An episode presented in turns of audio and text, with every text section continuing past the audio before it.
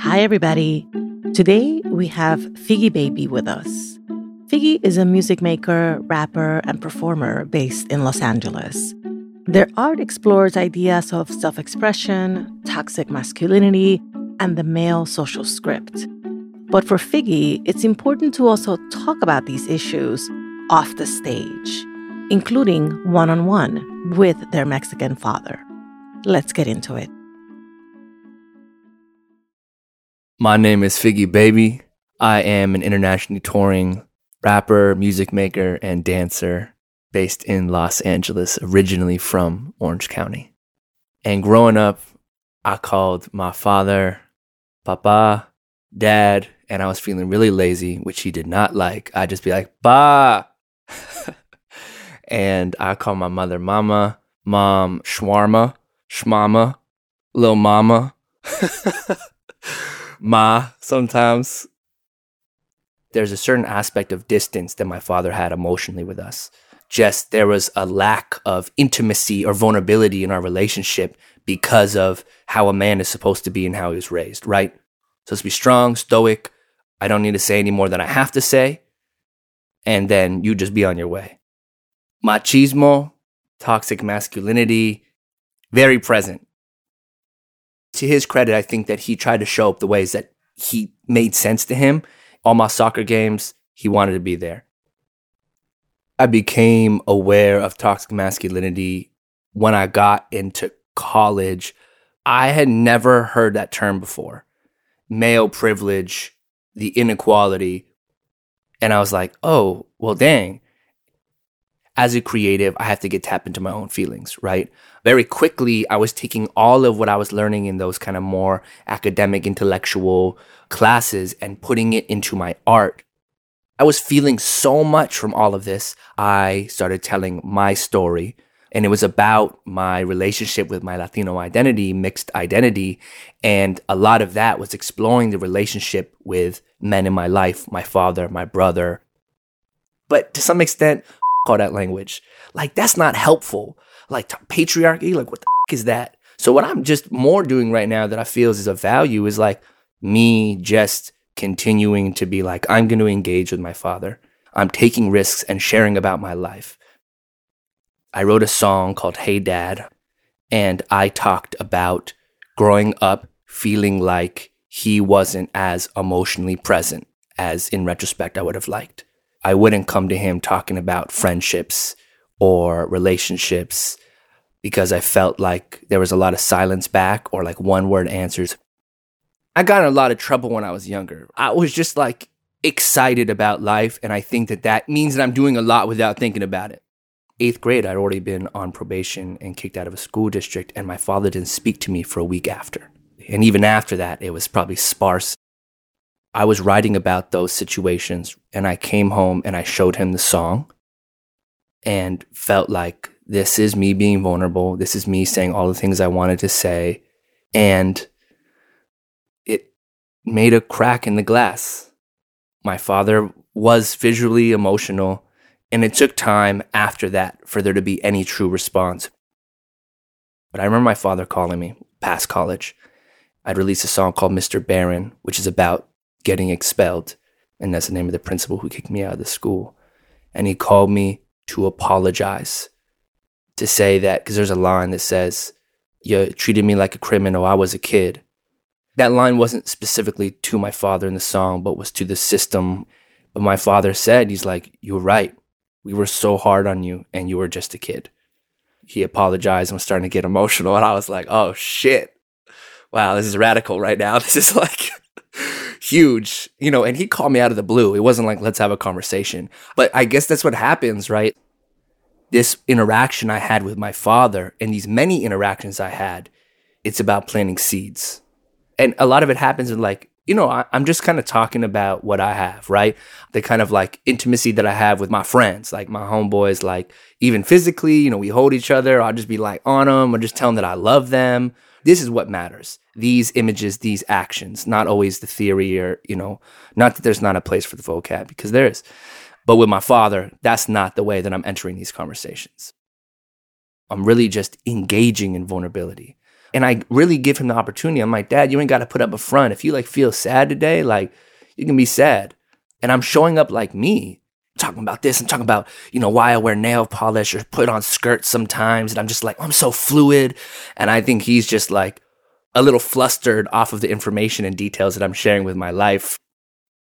Sometimes he'll engage more. He'll be like, oh, well, I remember one of the first girls I dated that I really loved and whatever. I'm like, oh, okay. And I'm like, don't say anything, Fig. I'm just like, yeah, yeah, more, more, more. But I'm also, you know, I don't want to say anything because then he might remember that he's like talking out loud, you know?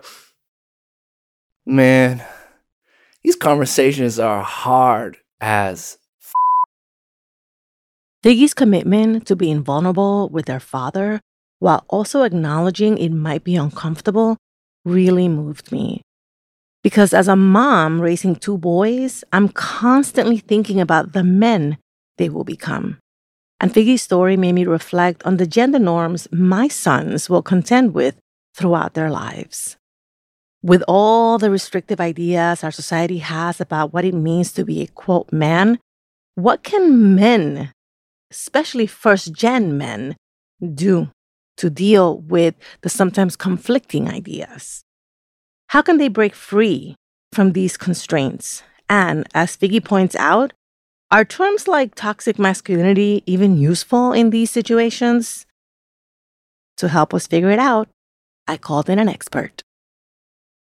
My name is Jerry Tello, and uh, I am recording right now from Los Angeles, and I am the director of the National Compadres Network, also a, a father, a grandfather, uh, my dad is Jorge Perez Tello. He's Tapilan Coahuiltecan out of San Antonio, Texas. So we have native roots in us. And my mom, Maria Susolagre Ramos from Chihuahua. But I was raised in Compton, Watts, uh, California, and been doing work, you know, in communities for close to 50 years, you know, just trying to bring healing, bring a sense of connection and, uh, you know, peace and good relationships to people in the best way that I can.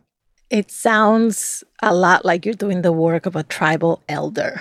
That's what it sounds like to me from that beautiful description.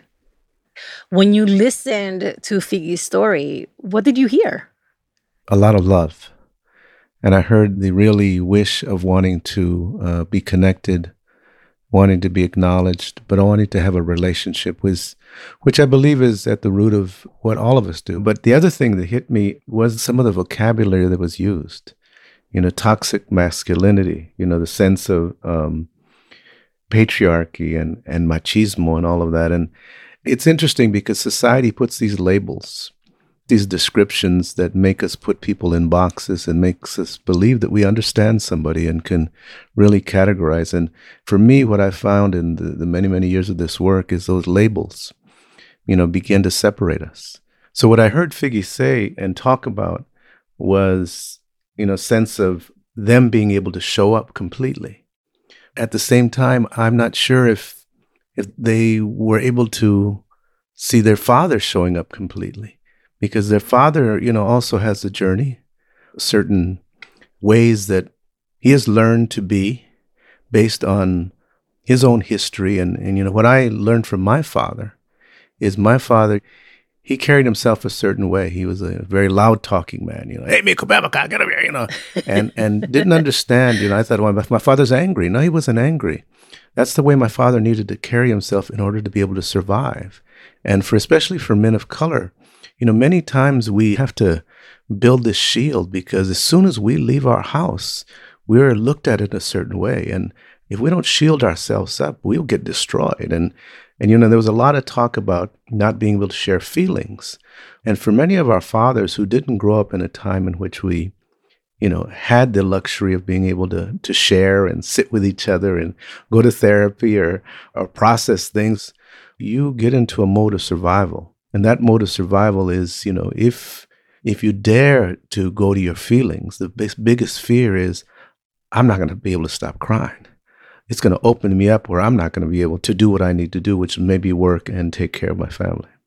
So I hear you saying a couple of things. I hear you saying be wary of labels mm-hmm. because they are basically incomplete and they can sometimes lead you incorrectly to believe that you know someone because you or someone else has labeled them X, Y, and Z. Right. Okay. The other thing that I hear you saying though is take time to see. Yeah. Let's dig a little bit here. A lot of our immigrant parents are survivalist. Yes. A lot of them are just in survival mode. And we literally often don't see them as much.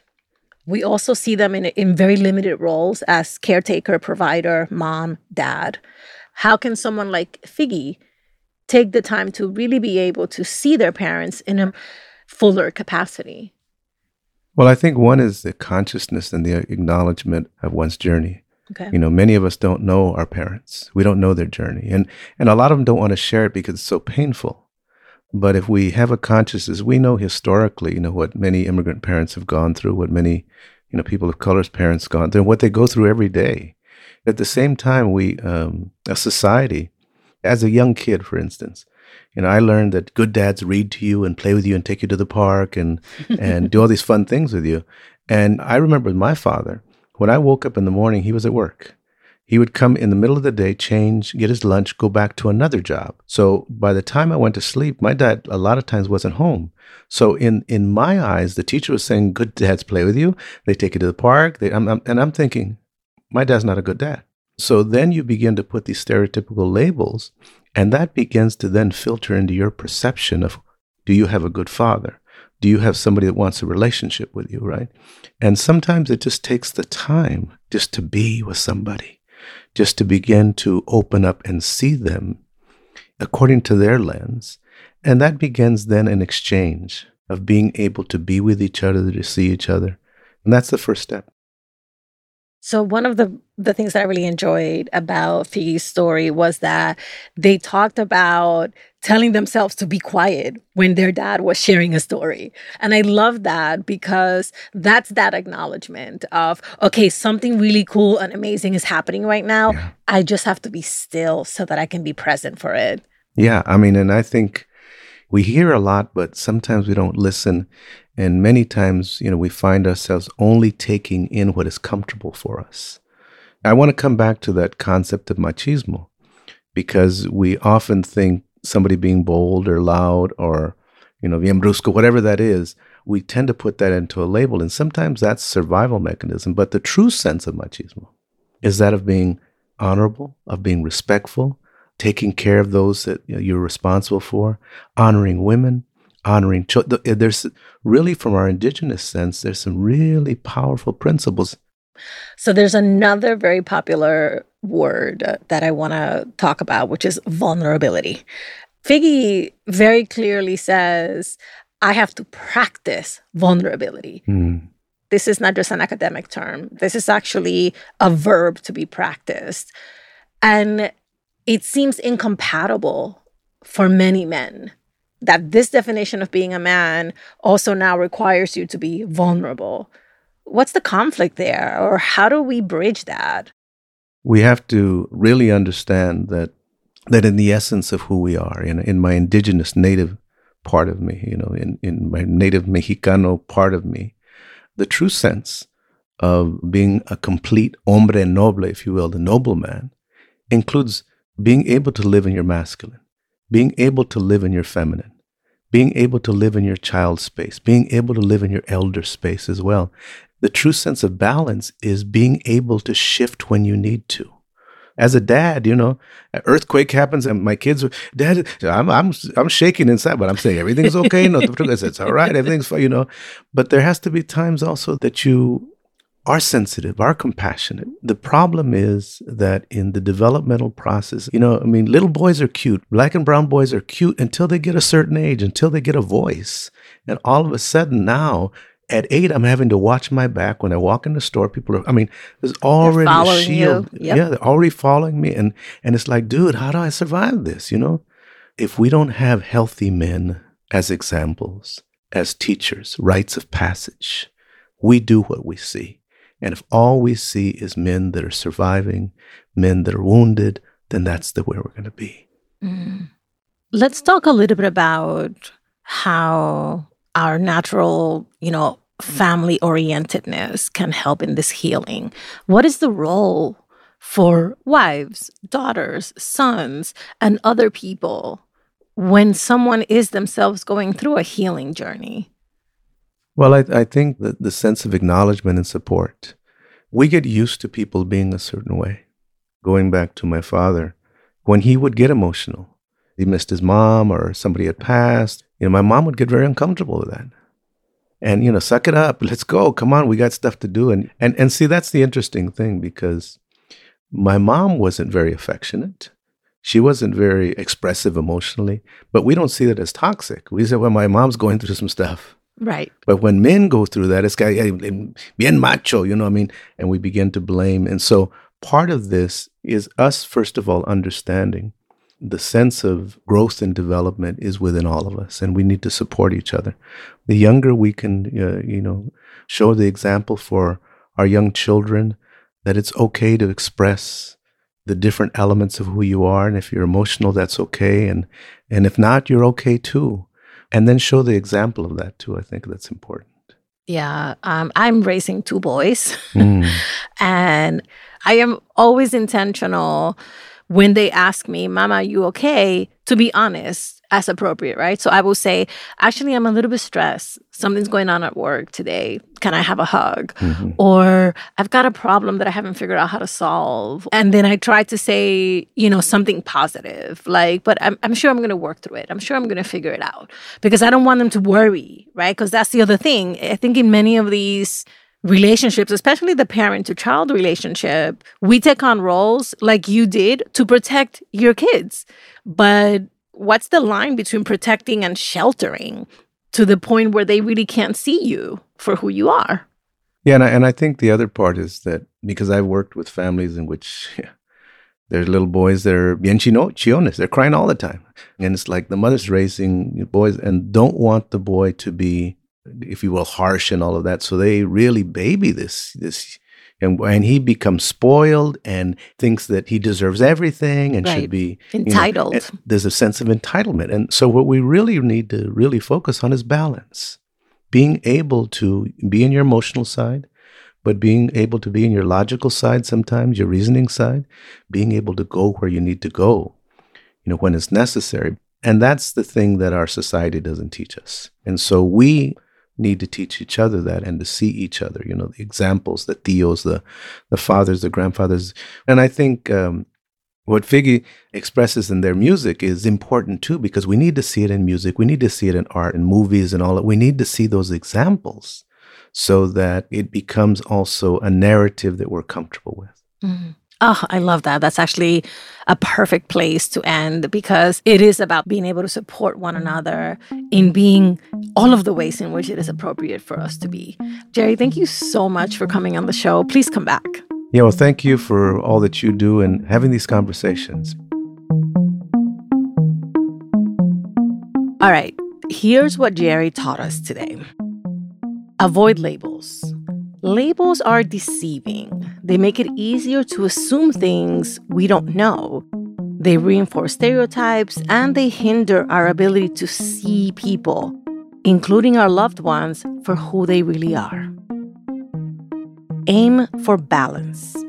Everyone is capable of being emotional and being logical. It's not about policing which behaviors or emotions are allowed. It's about understanding when and how to tap into each part of ourselves. And remember, acknowledge their journey. People are who they are in part because of their lived experiences. Learning about what your relatives have gone through will help you know them more fully and on a deeper level.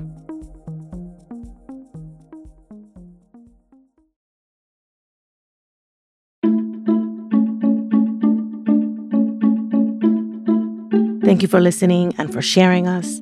How to Talk to Mommy and Papi About Anything is an original production of LWC Studios. Virginia Lora is the show's producer. Trent Lightburn mixed this episode. I'm the creator, Juleyka Lantigua. On Twitter and Instagram, we're at Talk to Mommy Papi. Bye, everybody. Talk to you soon.